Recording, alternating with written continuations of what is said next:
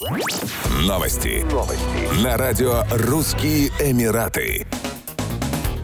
В рамках амбициозного проекта «Школы Дубая» в Эмирате появится еще более 6400 школьных мест, 295 классов и новая школа, что увеличит общее количество предлагаемых мест до 15 тысяч к 2033 году. Бюджет в 530 миллионов дирхамов был одобрен шейхом Хамданом бен Мухаммедом бен Рашидом Аль-Мактумом, наследным принцем Дубая и председателем исполнительного совета Дубая. Проект «Школы Дубая» соответствует целям социальной программы «Дубай Social Agenda 33», которая направлена на повышение качества образования в Дубае и позиционирование его в числе 10 лучших городов мира. В школах, построенных в рамках проекта, на данный момент обучаются представители 38 разных национальностей, всего 2580 человек. Проект направлен на создание в Эмирате системы образования мирового уровня с упором на увеличение количества школ и мест, инвестирование в новые технологии и средства, а также продвижение инноваций и творчества в классе.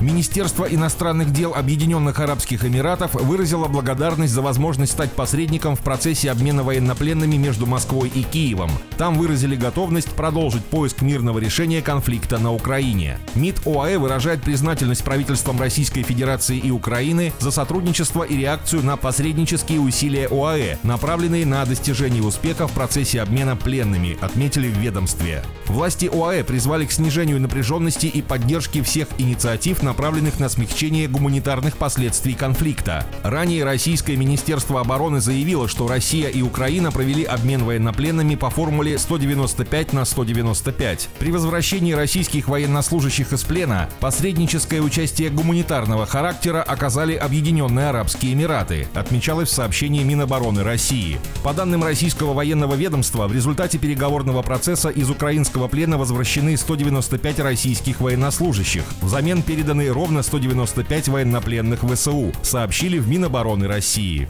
Еще больше новостей читайте на сайте RussianEmirates.com